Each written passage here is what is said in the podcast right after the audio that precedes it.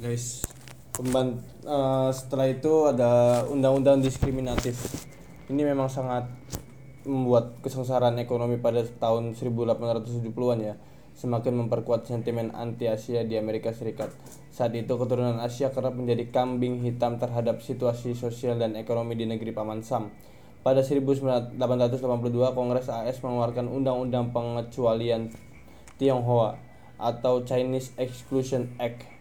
Undang-undang itu melarang imigran Cina masuk ke A S selama dua puluh tahun lamanya.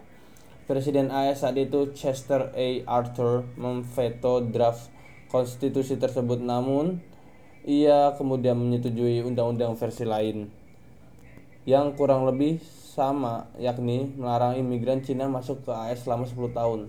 Undang-undang tersebut kemudian berlaku hingga setidaknya lebih dari enam puluh tahun sebelum dicabut pada tahun seribu sembilan ratus empat puluh tiga.